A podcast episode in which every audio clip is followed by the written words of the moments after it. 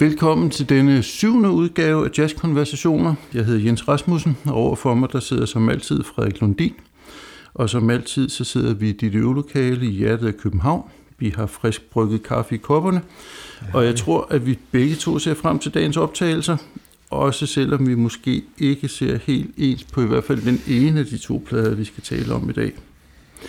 Konceptet i vores jazz, jazzkonversationer, det er jo altså, at vi hver gang lytter til og taler om to albums, som vi mener, der er en særlig god grund til at fordybe sig i. Det kan være jazzhistoriske milepæle, som har haft betydning for jazzens udvikling, eller det kan være albums, som er karakteristiske for tidstypiske strømninger i jazzens historie. Det vil altid være plader, som vi begge to finder interessante, og i de fleste tilfælde så vil det være plader, vi begge to synes er fremragende, men indimellem vil der også, og det kunne muligvis være tilfældet i dag, være der nogen, være nogen, vi har lidt forskellige følelser for. De to plader, vi skal tale om i dag, de er begge to fra pladeselskabet ECM. De er begge to med musikere fra Skandinavien. Den første, den er med Jan Gabarik og Bobo Sensons kvartet. Den hedder Wichita 2, optaget i 1973. På bas der har vi Palle Danielsson, og på trommer har vi Jon Christensen. Og det andet album, det er med den øh, norske guitarist Harley Rybdal. Drejer sig om hans Descendre, optaget lidt senere i 1980. Øh, og her der har vi også før nævnt og i øvrigt virkelig fremragende Jon Christensen på trommer. Og så har vi danske øh, øh Palle Mikkelborg på øh, trompet. Og øh, for første gang i den her podcast-serie, så øh, dristede vi os til at tale om to plader, som er optaget med nogle års, års mellemrum. Den første er som sagt fra 73, og den anden er fra 80. Og øh, Frederik, vil du lægge ud med at fortælle lytterne en lille smule om øh, Wichita 2? Det vil jeg. Selvom det her øh, album opfattes som et øh, Jan Gabarik-album, så kom det i virkeligheden i stand øh, via pianist Bobo Stensson, der havde øh, en aftale med ECM om at indspille et album. Øh, øh men da så Bobo Stensson og øh, triven med Gabarik, øh, Danielson og Christensen havde mødtes ved en jam session tidligere og havde fundet lejen så interessant, at de bød op, op endnu en elefant. Øh, det øh, resulterede så i, at Bobo Stensson foreslog, at Jan Gabarik og han øh, slog pjalterne sammen her og indspillede det her album sammen. Men øh, grunden til, at jeg nævner det, er, at øh, det så i, som vi har forstået det, i det store hele er Bobo Stenson, der har valgt repertoireet på albummet.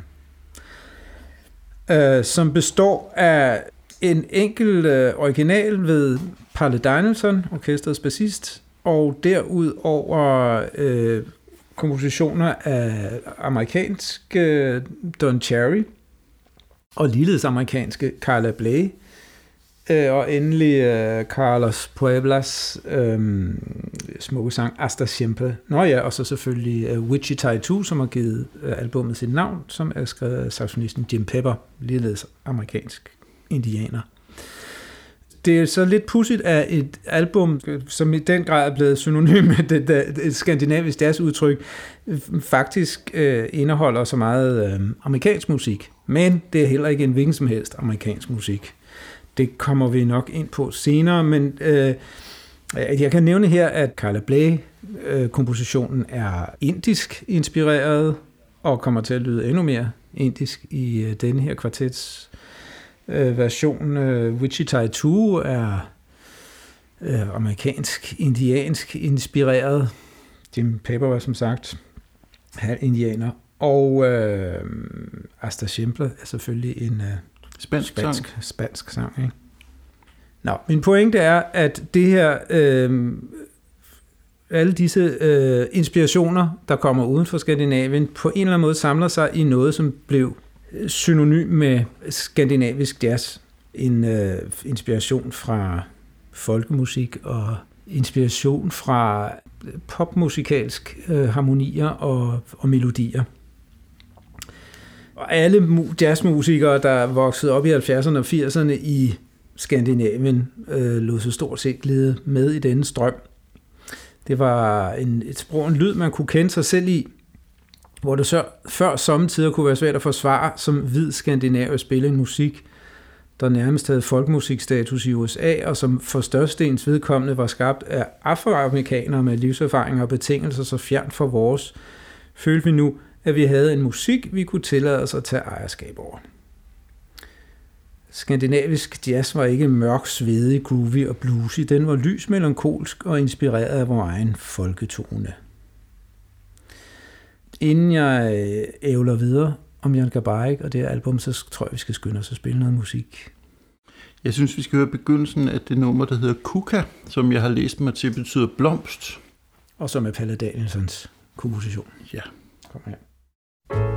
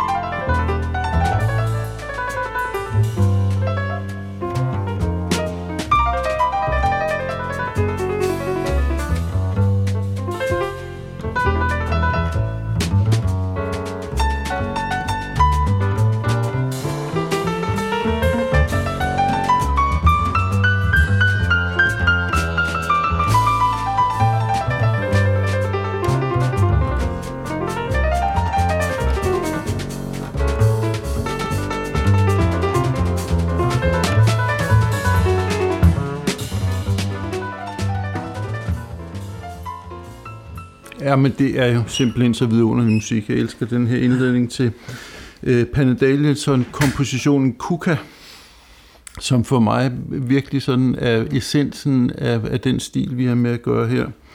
Øh, den er enormt sådan lys og let, og, og øh, der er kælet utrolig meget for produktionen, der er ut- kælet utrolig meget for klang. Øh, meget flot interaktion mellem musikeren. Palle Danielsen viser jo fra begyndelsen her, hvilken fremragende bassist han var.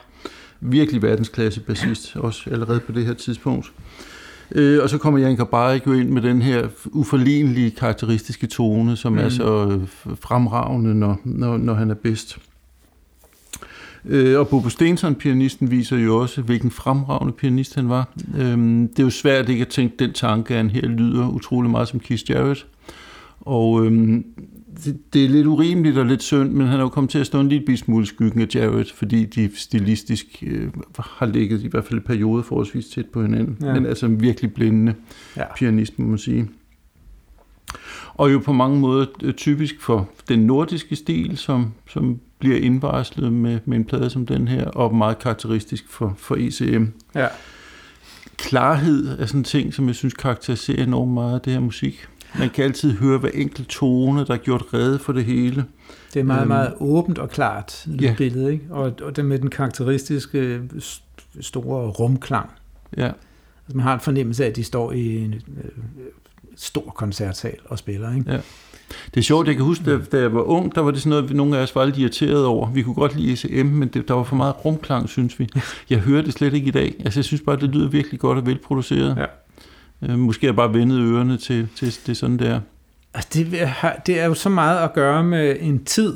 Øh, der var, har jo var en tid, hvor det var uvandt, øh, og så har vi siden vendt os til det, men det er jo også en æstetik, som man i hvert fald som albumudgivende musikere har måttet tage stilling til, især som skandinav, om man ligesom vil ønske at gå ind i den Mm. øh, æstetik der, eller om man klart øh, tager afstand fra den. Og jeg har været øh, alle øh, Steder. variationer af det, alle steder, både gå fuldstændig all in i mange af de udgivelser, jeg havde i 90'erne, Mm. og, og siden øh, vendt mig mod en tørre, mere såkaldt akustisk. Det er jo forkert, fordi det her er jo også utrolig akustisk lyd, men de har, de har jo snydt lidt, fordi de står i et, i et, øh, som alle optagestudier, et rum uden ret meget akustik, Mm. og så er der lagt en, en rumklang på, så at Ja, sige, ja. under optagelserne. Ikke? Jeg synes, det er gjort meget smagfuldt her. Ja. Der er måske nogle andre ECM-plader, hvor man kunne være lidt mere kritisk over for, hvordan det er gjort, men i det her tilfælde synes jeg virkelig, det er vellykket. Og sammen med producer og fadtisk ejermand for Eicher, så må man jo sige, at lydteknikeren Jan Erik Kongshav, som sad bag pulten i de fleste af de første mange, mange øh, europæisk producerede albums, Mm. øh, er, har, de har simpelthen skabt lyden Ja. for, for øh, skandinavisk, nordisk, Præcis. Og nu du ikke nævner- amerikansk jazz, ikke? Ja, og altså nu du nævner de to, altså man kan jo ikke, det, det kan jo ikke lade sig gøre at overdrive, hvor stor betydning de to enkelte personer har haft for, for jazzens nyere udvikling. Ja. Altså ECM har jo virkelig været en, et væsentligt bidrag til, til hele jazzhistorien. Ja. Øhm, og det er jo selvfølgelig resultat af mange menneskers bestræbelser, men især de to personer har virkelig Ja. haft stor indflydelse på, på. Kompromisløse kunstudgivelser. Ja. har ligesom hævet øh, deres udgivelsen op på et kæmpe højt kvalitetsniveau. Ja. Præcis. Nu har vi sagt øh, nordisk jazz nogle gange, og Skandinavien er blevet nævnt, og, øh, men du sagde også indledningsvis, at der er noget etnisk i spil her. Det er jo ikke så tydeligt på det eksempel, vi har hørt, men hvis vi hører øh, begyndelsen af et andet nummer, nemlig Carla Blaze, øh, AIR hedder den vel egentlig, fordi det er en forkortelse. All Indian Radio, er det ikke sådan? Øh, jo, øh, jo. Og det er jo en komposition, som blev indspillet første gang på hendes øh, Escalator Over the Hill, Ja. som vi ikke har talt om, men som vi har nævnt i vores øh, tidligere udsendelse. Øh, og som er den første komposition på, på den plade, vi taler om i dag, Wichita 2. Så skal vi ikke høre begyndelsen af AIR? Det gør vi.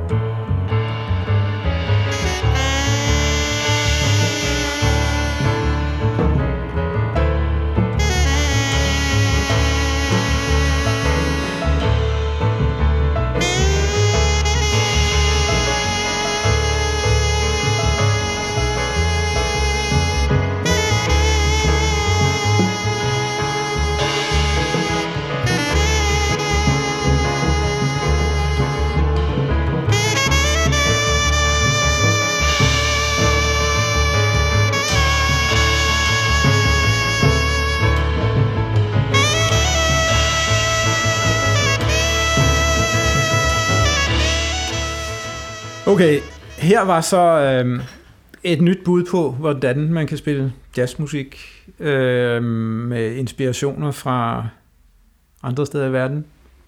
Coltrane havde jo været interesseret i, øh, kan man sige, indisk musik, men det var jo ikke noget, der på den måde ligesom var utroligt tydeligt. Så var der sådan noget ostinat, noget her, øh, en akkord, eller ja, der er to akkorder, men en skala. Øhm, det har jeg også prøvet før, men, men ikke med den her um, type klang, synes jeg. Og det her repetitive er også Ja. ret karakteristisk for den, den her type jazz, ikke? Ja.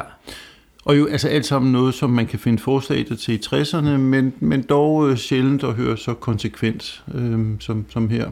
Mm. Og så, altså når vi snakker Gabay, så kan vi jo ikke øh, undgå at tale om hans øh, saxofonklang, som er så karakteristisk. Og her der spiller han jo sopran, og øhm, altså det er jo utroligt, så forskellige saxofoner kan lyde. Det, Ja. det er nemt at genkende saxofon, men de lyder utroligt forskelligt. Og altså helt banalt, så er der jo forskellige typer saxofoner. Altså de mest kendte er en sopran og en alt og en tenorsax. Så er der en, der er endnu mindre, klinger højere, sopranino. Og der er nogen, der er dybere, baritonsax og, og bassaxofon. Øhm, men derudover, så lyder de jo enormt forskelligt, alt efter hvem der spiller på dem, og der er også noget med mundstykke og blad, som, som har en, en betydning for klangen. Og altså Frederik, når vi nu sidder og lytter her på, på hans sopranklang her, så tænker jeg, hvad- altså, hvordan kan det være, han, hvordan lyd, kan han lyde så utrolig forskelligt fra for eksempel Coltrane og Shorter, når de spiller øh, sopran? Altså, øhm, jeg kunne tale i timevis om en af mine store inspiratorer her. Og han, han, han er jo en, som, som, som jeg allerede har nævnt, der har påvirket øh, alle øh, skandinaviske tenorsaxofonister, og stort set alle andre også med sin utrolig øh, hvad hedder sådan noget, markante bud på, hvordan man kan spille på sin saxofon.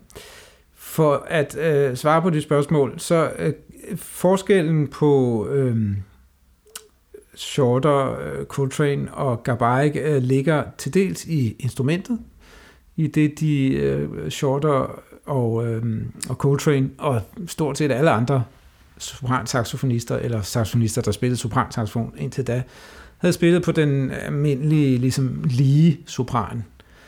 Øh, men øh, Gabarik fandt øh, ved, øh, i en butik ved et tilfælde et øh, billigt øh, instrument, der viser at være en såkaldt bukket sopransaxofon. Altså den ligner en lille bitte altsaxofon.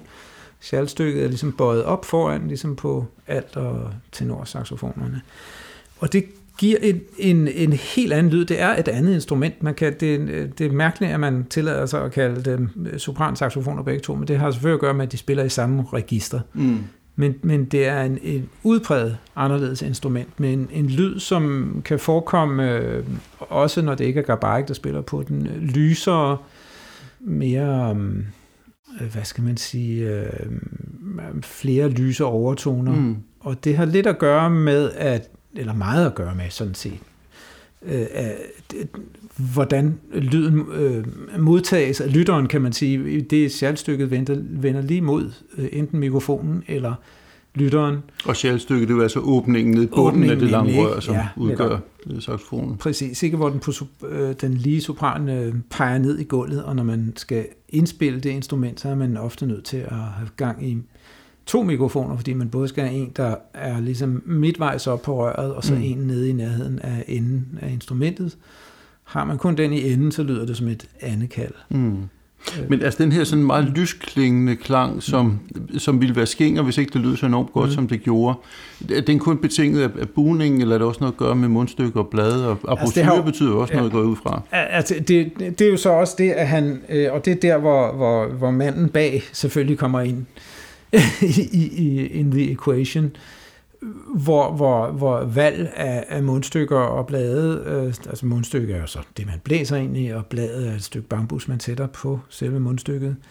Øh, det er, men, men først og fremmest er det manden selv, øh, og den måde, man vælger at, øh, øh, når ja, blæse hvordan man vælger at forme lyden, som man gør med mundhule og læbe og kæbestilling og og så selvfølgelig også at øh, selve den det menneske der står bag fysionomiske øh, karakteristika Mm. mm. i sig selv, Mm. ikke? At man man ligesom vores talestemmer alle øh, er unikke og identificerbare. Øhm, så, så, så er øh, saxofonlyden det jo på samme måde, fordi man har den fysionomi, man har. Øh, ja, så, men der, ja. hvis jeg må til, tillade mig en lille tilføjelse, mm-hmm. altså mindre, mindre åndfulde saxofonister kan jo nemt komme til at lyde meget ens. Altså det, det at udvikle sin egen karakteristiske klang er jo i sig selv en kunst og noget, som, som jo ligesom har været sådan et, et adelsmærke i jazzmusikken. Ikke? Hvis, ja. man, hvis man virkelig lyder som sig selv og ikke som nogen andre, så, så er man øh, godt på vej til at blive en stor kunstner. Ja, og hvis, det handler jo netop om det der med at forstå instrumentet, og hvad der skal til for at producere lyd, og hvordan man kan forme lyden. Mm. Og ofte er det, er det selvfølgelig samspil mellem øh, naturtalent for at, nå ja, spille på netop det instrument, men også et, et, et, øh, et spørgsmål om... Øh, nå ja, intellekt og mm. musikalitet og alt sådan noget. Ikke? Ja. Så kan man jo så også høre, at uh, her uh, Gabarik uh, jo også uh, henter inspirationer lidt andre steder end hos sine uh, jazzforfædre, når det angår klang. Mm. Uh, som, og her er det både den ja, lyden af den, og den måde, han bruger vibrato på, og, og intonation, øh, den måde han intonerer tonerne på, og øh, han bruger meget at, øh, at bende tonen, altså bøje tonen mm. op mm. og ned, mm. på måder, som jo øh, naturligt nok i netop det her lidt indisk inspirerede nummer leder tankerne hen på øh, indiske dobbeltrørbladsinstrumenter som shenai og sådan mm. noget, den måde man, man intonerer lyden på i, og det er jo et instrument, der lidt ligner den europæiske skalmej, som senere bliver til den klassiske musiks obo. Ja. ja. Nu skal vi høre et tredje stykke musik. Uh, vi går fra Indien til Spanien nu. Og inden vi spiller det her stykke, der bliver igen bliver kun uh, cirka to minutter af et stykke, der varer langt længere, nemlig uh, Asta Siempre, så kan man så lige øh, på forhånd undskylde, at, øh, at vi gør, som vi gør med fade ind og fade ud, men vi kan, der er grænser for, hvor meget musik vi kan spille i et snakprogram, og der, der er tale om meget lange forløb i musik som den her, hvor udviklingerne sker over længere tid, og vi forsøger så med det uddrag, vi giver, at give en lidt fornemmelse af en udvikling, selvom vi så kun tager to minutter. Ja. Og så er der en interessant tilføjelse, synes jeg, vi lige skal med, før vi spiller eksemplet. Mm. vores forrige podcast, der snakkede vi om den Charlie Hayden-plade, som han indspillede under navnet Liberation Music Orchestra. Sådan en ret ekspressiv, voldsom musik med temmelig mange øh, orkestriske free jazz øh, elementer, men hvor der også er en original indspilning af nummer Asta Simpra, som vi skal høre om et øjeblik, øh, fadet ind over øh, på, på en meget effektfuld måde. Så der er altså en fuldstændig entydig parallel tilbage til Charlie Hayden og til Carla Bley, som umuligt kan være tilfældigt. Det må helt sikkert være noget, som Bo Stenson og Janker Baik har været opmærksom på, da de, da de lavede den plade, vi talte om, Øh, Wichita 2. Så lad os lytte til Asta Simpra.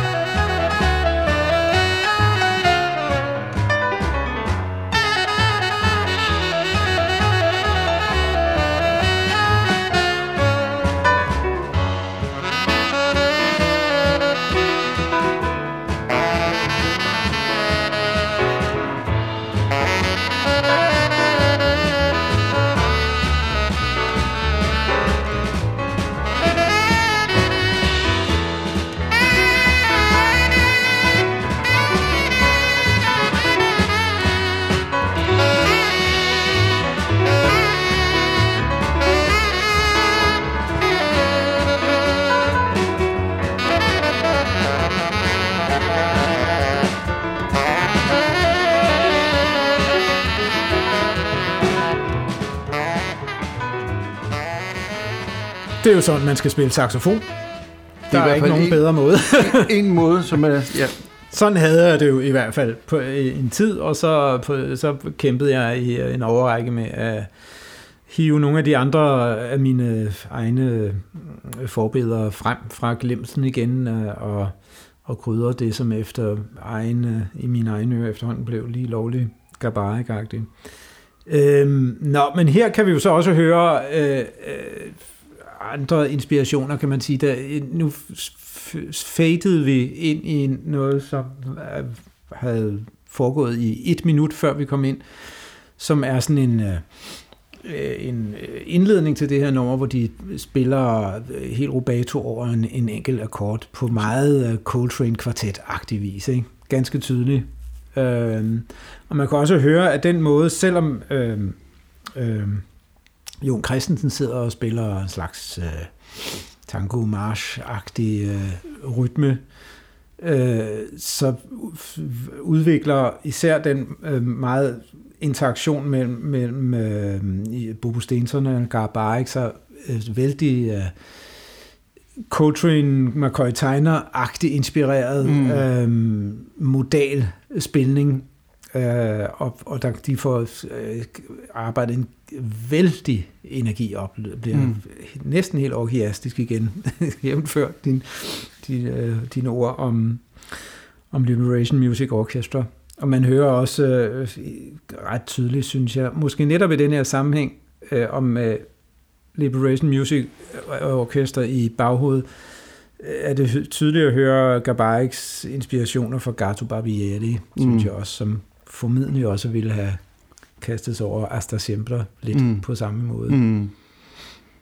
Vi kan jo tilføje, at hele side 2 på den her plade, som vi jo altså ikke kommer til at spille uddrag fra, er et Don Cherry-nummer, der hedder Desireless, som faktisk også har sådan lidt Coltrane-karakter, og, og øhm, på mange måder peger tilbage til, til, til 60'erne på en, på en øhm, altså, jeg kan ikke sige kons- konservativ måde på det her tidspunkt, mm. men, men, øh, men det er alligevel karakteristisk, at der, der er så meget nyskabelse og frisættelse og ting, der skal gøres mm. på nye måder, inspiration fra den tredje verden og sådan nogle ting. Men der er altså også meget stærke rødder tilbage i jazzens historie, øhm, Ja. og ikke mindst Coltrane her. Ja. Og det, det, det forsvandt efterhånden, kan man sige, i de følgende øh, Gabarik-udgivelser. Øh, s- men måske er det også øh, en af grundene til, at vi holder så meget af netop det her album, fordi der er så mange, øh, der er så meget øh, rødder bagud, og samtidig et blik fremad mm. i netop den her udgivelse, som, som det er, en, det er en mere blandet oplevelse end de senere øh, mere homogene, øh, Ja. øh, men måske også mere renskurede øh, udgivelser. Ja. Så derfor holder jeg rigtig meget af den her. Og så kan man så sige, nu sagde jeg, at det var den her, der ligesom satte, øh, det var derfra skandinavisk, der startede, men vi må ikke glemme øh, album nummer to, Danser, og øh, navnlig ikke de to albums med Keith Jarrett, hvor Selvfølgelig. Keith Jarrett satte sig i klaverstolen og overtog hele komponist- og lederrollen også. Ja.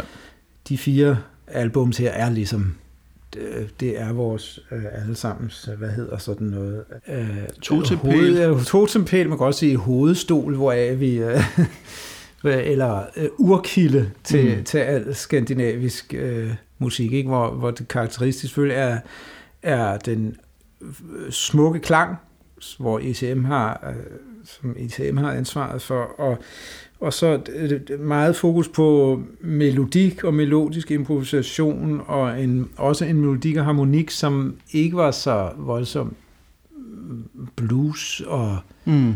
nu siger jeg Afrika præget. Øh, håber ikke, at nogen, der tager mig det ilde op. Øh, men mere sådan lidt øh, pop, øh, melodisk og, og harmonisk. Øh, for Jareds vedkommende måske også lidt gospel Mm. inspireret. Det er country faktisk også. Country, ja, ja. Ja. ja. Især, især Jared, ikke? Det var Ja. ja. der ikke så meget af i Gabriels musik. Nej.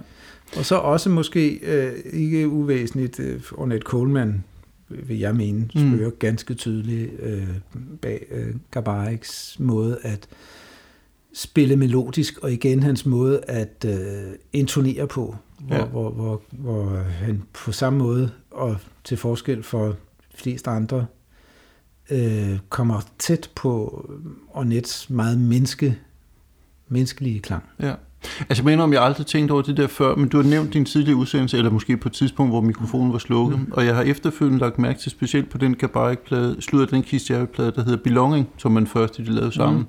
De numre, hvor Jan Gabarik spiller sopran der, der er det meget tydeligt at høre inspiration fra Orne Coleman, ja. om en hele indpakningen, og, og hans klang er, er sådan mere lækker og delikat, mm. og, og der er mere kæle for den side af sagen så hører det jo også med til historien, at Jan Gabarik på det her tidspunkt faktisk udfoldede sig i sådan et ret øh, ekspressivt, eksperimenterende formsprog. Altså de plader, der kommer før, det er jo øh, ikke mindst øh, Afric Pepperbird og Sart, som begge to ja. er på, på ECM. Øh, og ikke mindst den, den øh, triveplade, der hedder Triptychon, mm. øh, som i meget høj grad tager udgangspunkt i en hel masse af de grænsebrydende og konventionsbrydende øh, tendenser, der var i free jazzen. Så man den kan amerikanske free jazz. Den amerikanske ja. free jazz, ja. ja. Øh, og udover at man kan høre øh, Gato Barbieri øh, klinge i, i Gabariks mm. horn, så kan man flere steder tydeligt høre Albert Eiler, Adi Shep og ja. øh, måske også en som Pharoah Sanders. Helt bestemt, ja. Øhm, så, så øh, det man måske ikke lige ved, hvis man mest kender Gabarik for det her, for Keith Jarrett, er, at han faktisk har et, et ret eksperimenterende øh, free jazz udgangspunkt for, ja. for, for øh, sit virke. Ja.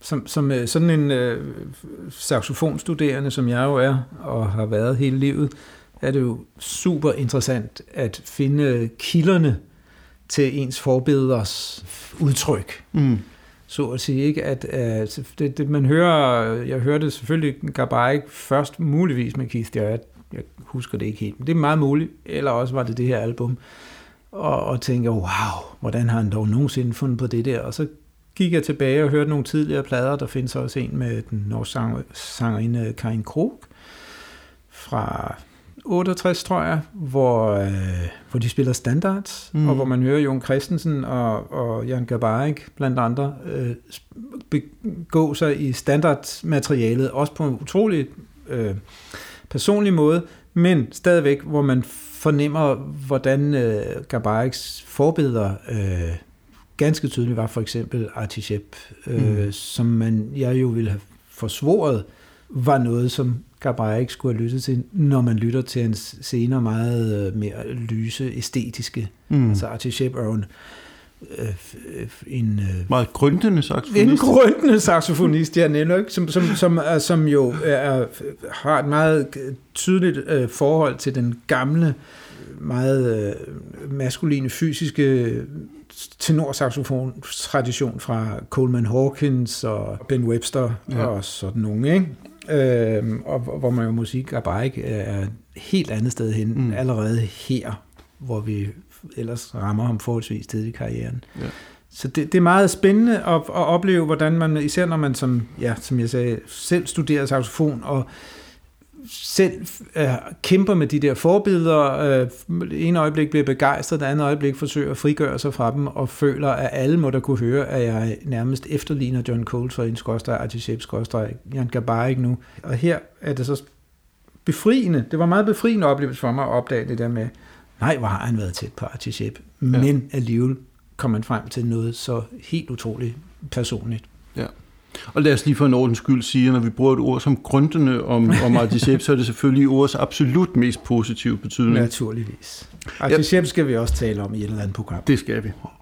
Jeg får lyst til lige at indskyde en meget kort parentes til sidst ja. omkring den plade, der hedder Esoteric Circle, som jo i en vis forstand er den første Jan Gabai-plade, men som er indspillet i George Russells navn. George mm. Russell var kapelmester, som både han og, og flere andre øh, talentfulde unge nordiske musikere spillede hos. Og øh, når jeg vil nævne Esoteric Circle, så er det fordi, at vi er lidt tidligere i udviklingen her, og der har Jenker bare ikke, ikke sådan helt formet sit, sit eget udtryk endnu. Mm. Og der synes jeg, man kan høre på et nummer, at der, der er det ligesom sådan Eiler-udtrykket, mm. Albert Eiler, og mm. på det andet, der er det sådan Gasso Barbieri, og på mm. det tredje er det, er det måske Pharoah Sanders. Mm. Det, det er ikke rigtig smeltet sammen endnu. Mm. Og det lyder sådan, altså det er en god plade, det lyder sådan set godt det hele, men mm. de her forskellige inspirationer er ikke ligesom blevet integreret i hans eget udtryk endnu. Mm. Så yes. det kan være, at vi skal til at runde af med nogle anbefalinger. Yes, der er jo mange gode Jan Gabarik ting, man kunne vælge. Øh, jeg har valgt at starte med den, der hedder Tripticon, som øh, vi lige nævnte for et øjeblik siden, en, en trioplade, hvor han spiller sammen med øh, lidt andre folk. Finske øh, Edward Vasala på trommer og øh, Ariel Andersen på bas. En øh, ret ekspressiv, ret eksperimenterende plade, som øh, er forholdsvis langt ude i forhold til sådan nogle af de mere gængse konventioner, men virkelig spændende, god, ja. velspillet, inspireret øh, free jazz-agtig musik. Og så springer jeg lidt frem i tiden øh, til en plade, som hedder Places, som er fra anden halvdel af 70'erne, og som var den første plade med øh, Jan Kabarik, og den første plade med Jack jeg lærte at kende. Jeg kan simpelthen huske det øjeblik, jeg stod i en pladebutik i Edinburgh med mine forældre, vi var på ferie, mm. og jeg hørte begyndelsen af den her plade, og tænkte, det der, det skal jeg simpelthen, øh, jeg tænkte, det skal jeg have med hjem, mm. men jeg tænkte nok først og fremmest, det må jeg lytte noget mere til. Mm. Og jeg ved ikke, hvor forelsket jeg ville blive Places, hvis jeg havde ladt den at kende senere, men jeg synes faktisk, det er en meget vellykket og interessant plade. Er det bare de to? Øh, det er en kvartetplade med de to, og så guitaristen Bill Connors og øh, den engelske organist og pianist øh, John Taylor. Og jo altså sådan en lidt usædvanlig konstellation uden, uden bassist meget sådan sværisk og luftig og, og øh, ECM-agtig, men, mm. øh, men, men meget spændende og delikat. Og så springer jeg lidt længere frem i tiden og anbefaler en plade, som er indspillet i bassisten Gary Peacocks navn. Den, der hedder Paradigm Voices from the Past, mm.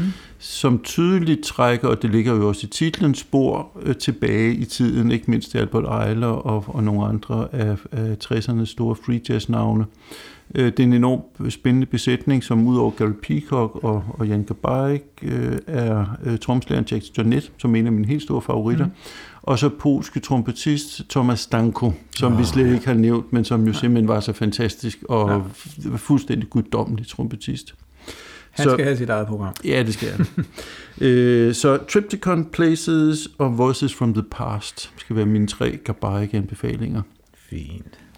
Og hvad så, har du valgt til os? Jeg starter med øh, Ralph Towner, ja. øh, indspilning, der hedder Solstice, som jeg synes er ualmindelig vellykket, og hvor, hvor Gabarik spiller formidabelt. Ralph Towner er guitarist og pianist. Uh, så vidt jeg husker, spiller, uh, spiller han kun guitar på den her. Det er ikke så relevant. Um, og så er det den uh, tyske bassist Ebhard Weber, spiller bas, han spiller også i cello, og uh, Jon Christensen på trommer. Igen. Fremragende plade.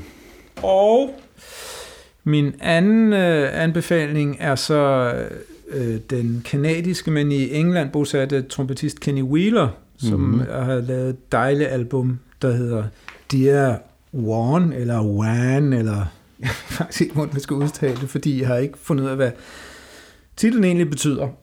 Øhm, på den er ja, Gabarik selvfølgelig med, ikke? og amerikansk øh, guitarist John Abercrombie, engelske, men Amerika mange år bosatte Dave Holland, bassist, og så Jack Junet på trommer. Og Ralph Towner med på et enkelt track igen.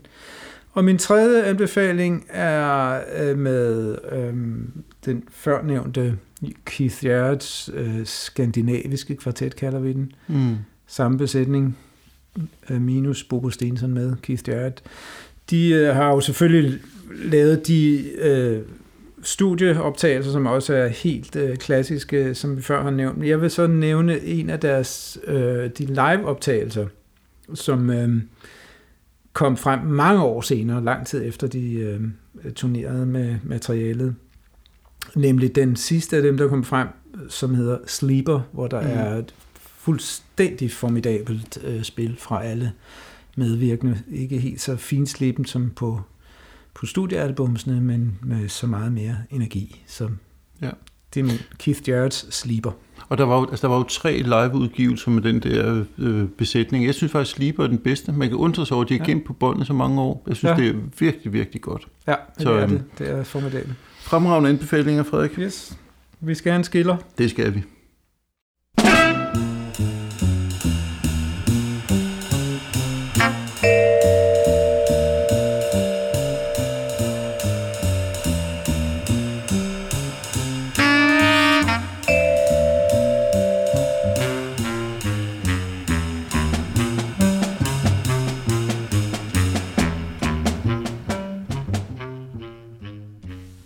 Her i anden afdeling skal vi så tale om, øh, som sagt, om et andet ECM-album. Det er den norske guitarist Terje Rybdals Desantre, som du nu vil præsentere for os, Jens. Ja, og jeg vil da godt starte med at indrømme over for lytterne, at Rybdal er ikke en musiker, jeg har dyrket sådan virkelig intenst, men jeg har jo lyttet til ham gennem årene og været begejstret for ham, uden at være sådan øh, øh, voldsomt øh, fordybet i det. Men øh, jeg er faktisk blevet mere og mere glad, at det har været en stor fornøjelse for mig at, at lytte mere Rybdal i forbindelse med, med vores øh, forarbejde her. Altså han var født i Oslo og øh, var en ung mand i 60'erne, øh, voksede op med en far, som var øh, komponist og øh, orkesterleder. Han spillede selv, altså den unge Rybdal, klassisk klaver fra barns ben af. Og da han blev teenager, der blev han ligesom så mange andre på det her tidspunkt fascineret af den nye beat- og rockmusik. Han var fascineret af Jimi Hendrix og, og andre af den type musikere men havde også meget tidligt en, en, øh, en stor affinitet til, til jazzmusikken. Og øh, i slutningen af 60'erne, der spiller han med Jan Garbarek. De har haft nogle grupper sammen. De spiller begge to hos øh, George Russell, som jo er amerikansk musiker, der boede i Skandinavien i en årrække her, og tog nogle af de, de yngre opkomlinge under sine øh, musikalske vinger. Og øh, Rybdal og Gabarik laver et, nogle interessante plader sammen. Vi har lige nævnt øh, øh Afrik Pepperbird og den, der hedder Sart. Og så indspiller han jo altså i, i eget navn. Den første plade, han laver, er indspillet i 68 og hedder Bleak House. Og øhm, han indspiller temmelig meget for ECM øh, op gennem årene og øh, udvikler en sådan ret karakteristisk øh, guitarstil, som har mange tydelige rockelementer, men som tydeligvis også trækker på den free jazz tradition, som vi snakkede om i forbindelse med Jan Gabarik. Mm. Og så er der fra starten af hans produktion en, en tydelig sådan, øh, fascination og interesse for musikkens klanglige aspekter, altså store akkordiske flader og, og altså lyde i sig selv, så at sige. Og øhm, det kommer også til udtryk ved, at han er en af de jazzfolk, som har arbejdet med, med den klassiske musik. Han har skrevet nogle større orkesterværker, øhm, og har også øh, på forskellige vis arbejdet med at kom, kombinere øh, sådan kontemporær jazz og kontemporær klassisk musik. Øh, og en af dem, som øh, slipper relativt godt fra det, øh, synes jeg.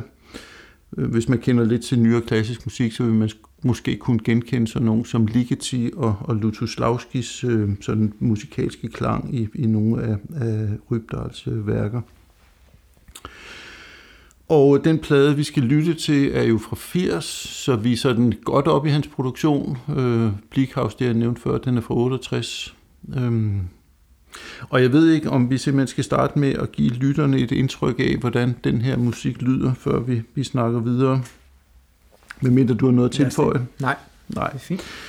Vi har jo, Frederik har nævnt det tidligere, vi har jo nogle gange den her udfordring, at hvis det er musik, som, som udfolder sig sådan forholdsvis langsomt i, i lange processer og lange forløb, så kan det være lidt svært at give et fornuftigt indtryk af musikken ved at lave korte eksempler. Så vi har valgt at starte med et eksempel, der er lidt længere end dem, vi plejer. Vi snakker cirka tre minutter, og det er titelnummeret på, på pladen The Soundra, som vi, vi starter med at spille.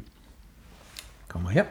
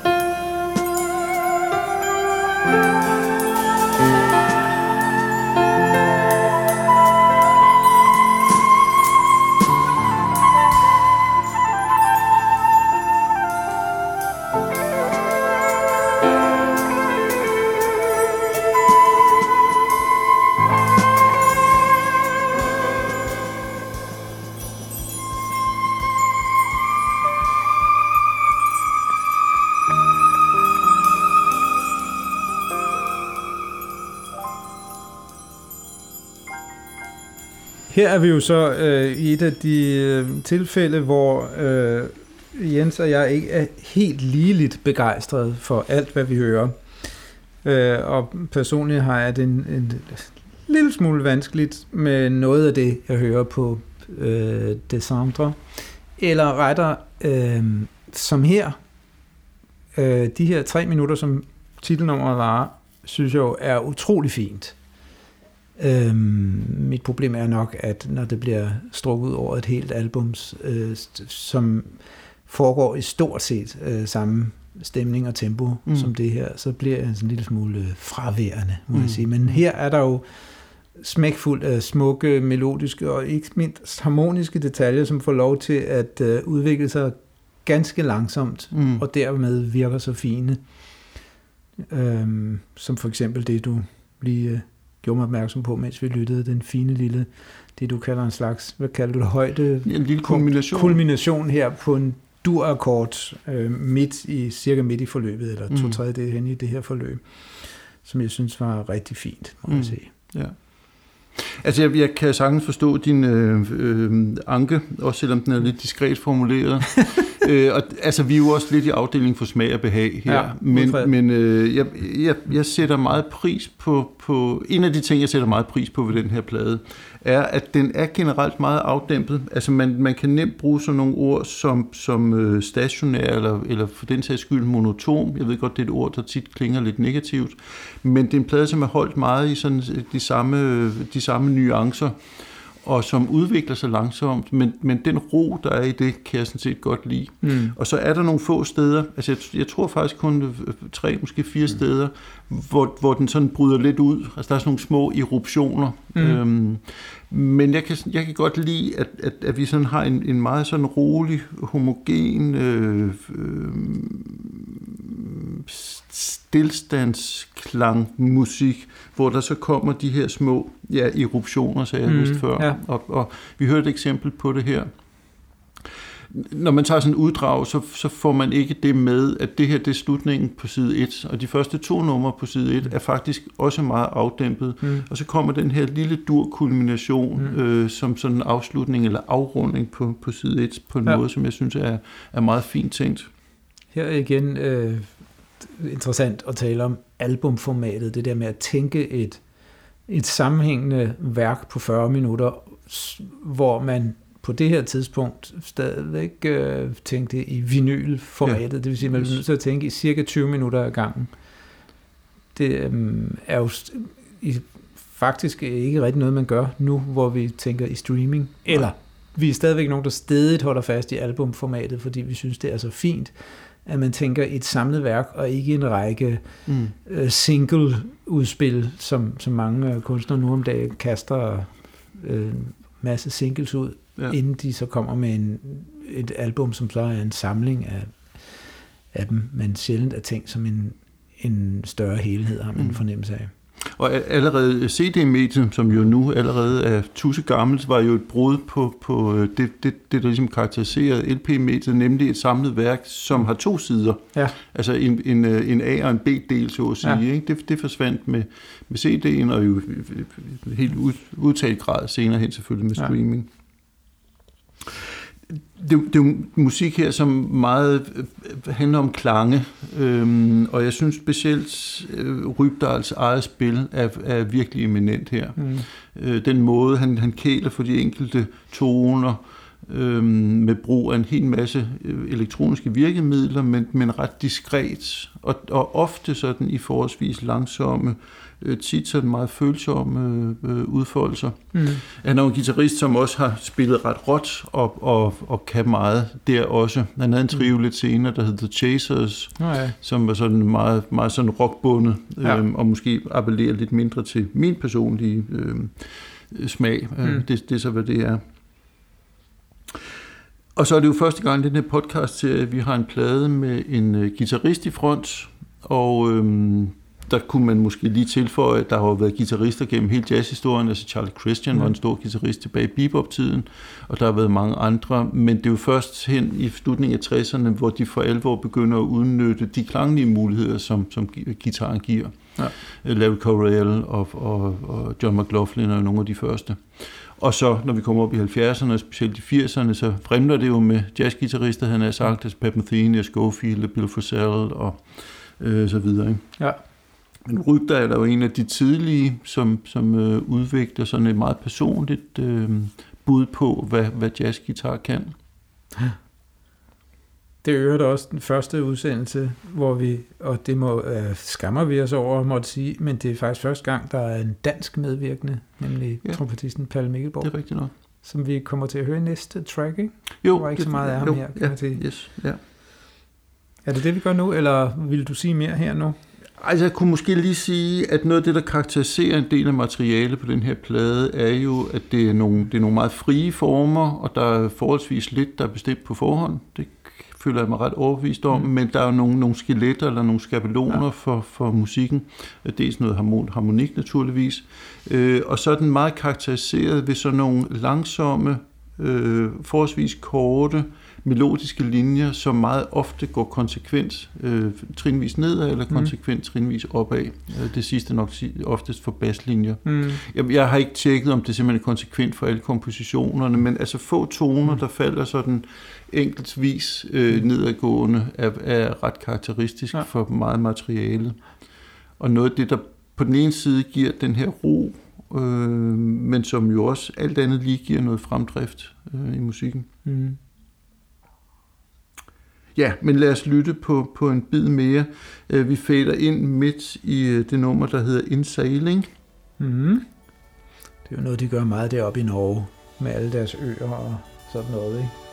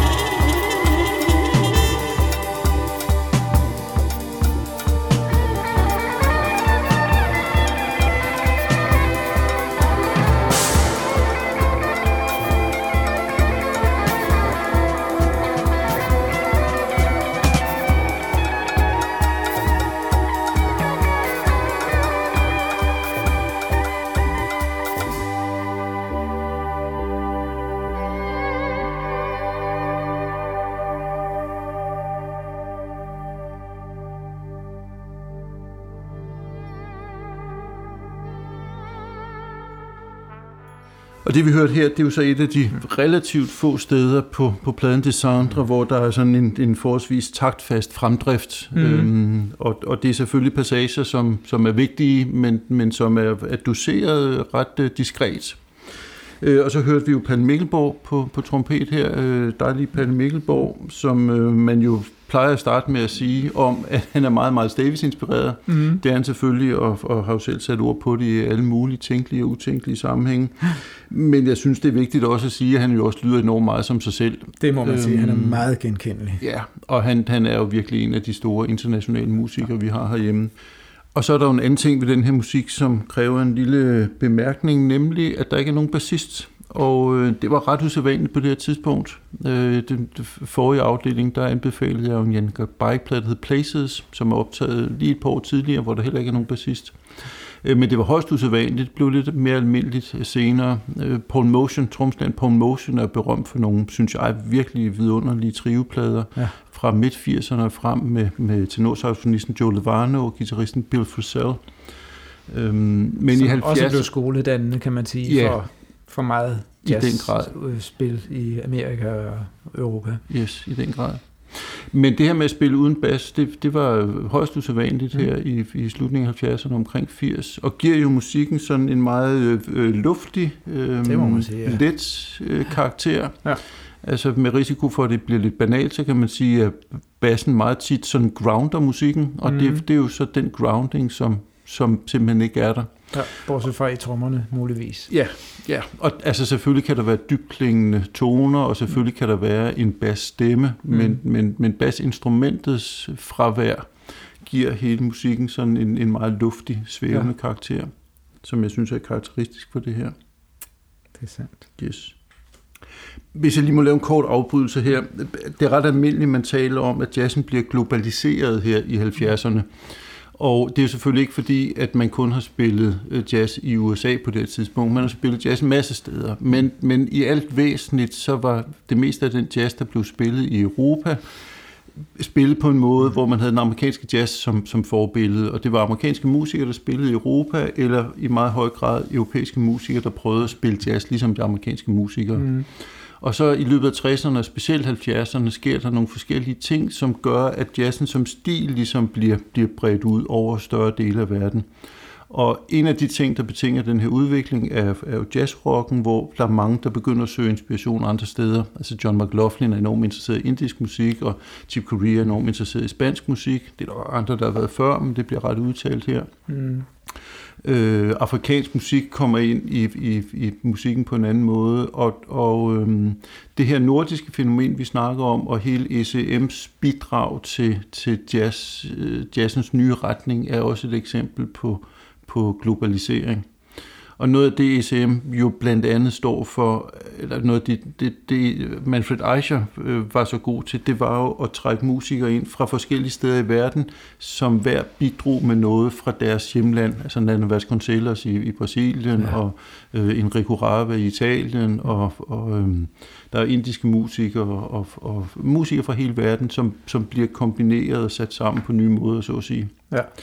Øh, så, så når vi snakker nordisk jazz, så er det altså en, en, en, en generel strømning øh, på det her tidspunkt. Helt klart, ja.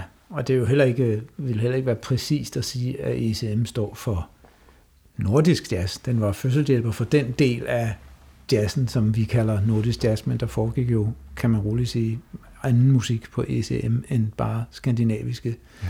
musikere og deres måde at spille på. Men helt sikkert, det hele virkede ind på hinanden. Øhm, vi talte lidt for at slukke mikrofon om, øhm, hvordan det kan være, at det var i Norge i første omgang, at de var i stand til ligesom at skabe en musik så fri for... Det var så ny. Så ny og så anderledes end det, vi hidtil har hørt, som jo først og fremmest kom fra, fra USA. Ikke? Mm. Og der er forskellige teorier, men en af dem er jo, at der var ikke så mange... Øh, de øh, skoledannede amerikanske musikere, der nåede så langsomt til Norge. Øh, der kom nogle stykker til Sverige.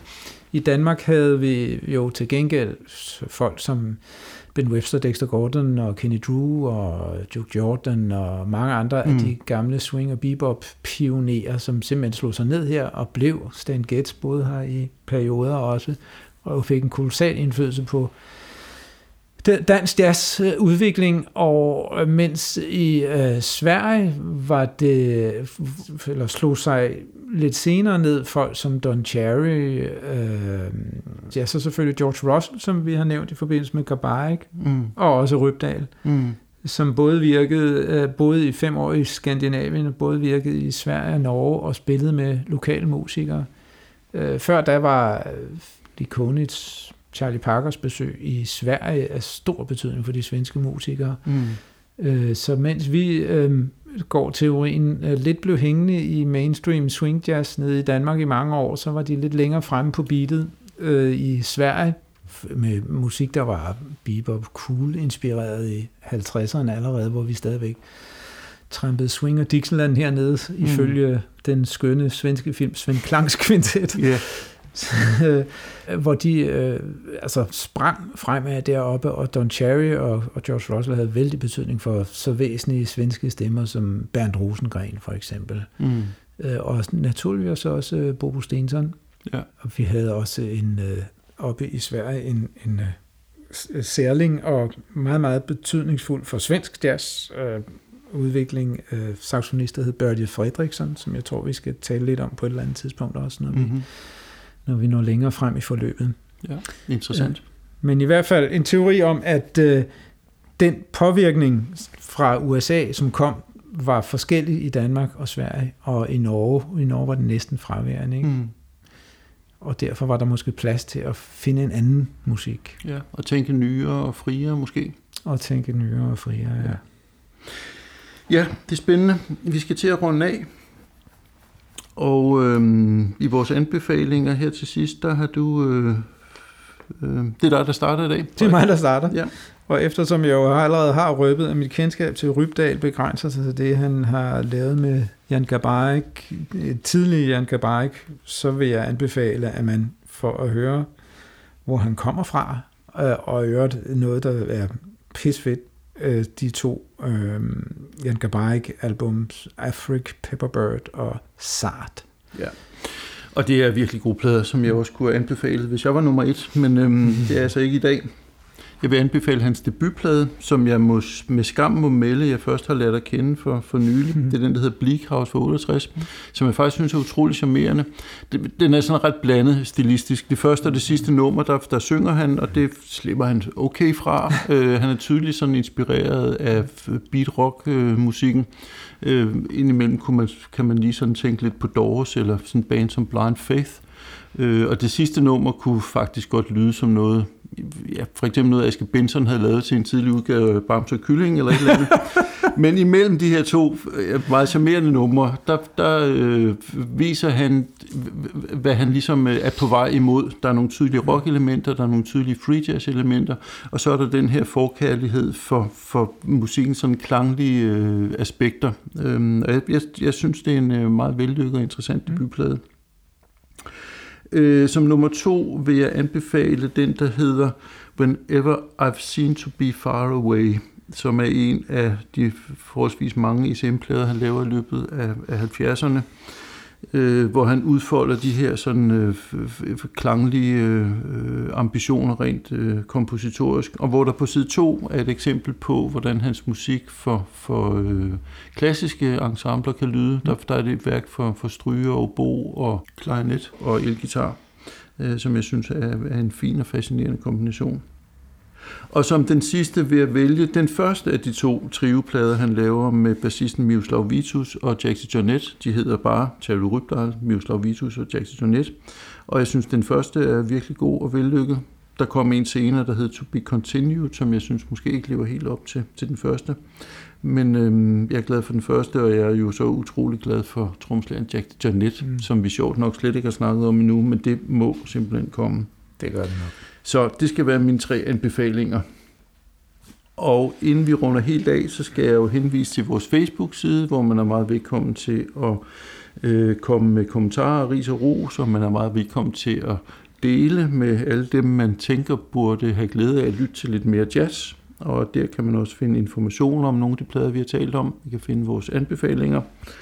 Og før vi runder helt af, der skal du, Frederik, lige sige nogle få ord om, hvad vi taler om i vores næste og sidste udsendelse. Ja. Der går vi så et par år videre i øh, kronologien. I dag har vi... Lad os se, vi startede i, i, i 73. Ja, men vi er jo 80 med. Ja, det er det. Men øh, vi startede i 73, og så sneg vi også til op til øh, 1980. Øh, vi skal både frem og tilbage, kan man sige, eftersom at de to albums, vi skal tale om, de er udgivet i henholdsvis 1976 og 1979, så vi er lidt i det samme område. I det her tilfælde er der til gengæld, på trods af albumsene ret forskellige, øh, personsammenfald. Der er to genganger på de to albums. Den ene album øh, var et af de dette orkesters øh, væsentligste album, vil nogen sige. Det vil jeg i hvert fald sige. Ja, og, men var også øh, peget frem mod en udvikling i det orkester, også hvad angår øh, besætning. Det andet var øh, måske et øh, album, der kom var sådan lidt øh, stod lidt for sig selv i denne kunstners produktion, men fik øh, vældig stor betydning for den måde, man valgte at spille, øh, tør jeg godt sige, øh, vokal jazz på i mange år efter. Det kommer I til at høre mere om i sidste kapitel af Jazzkonversationer.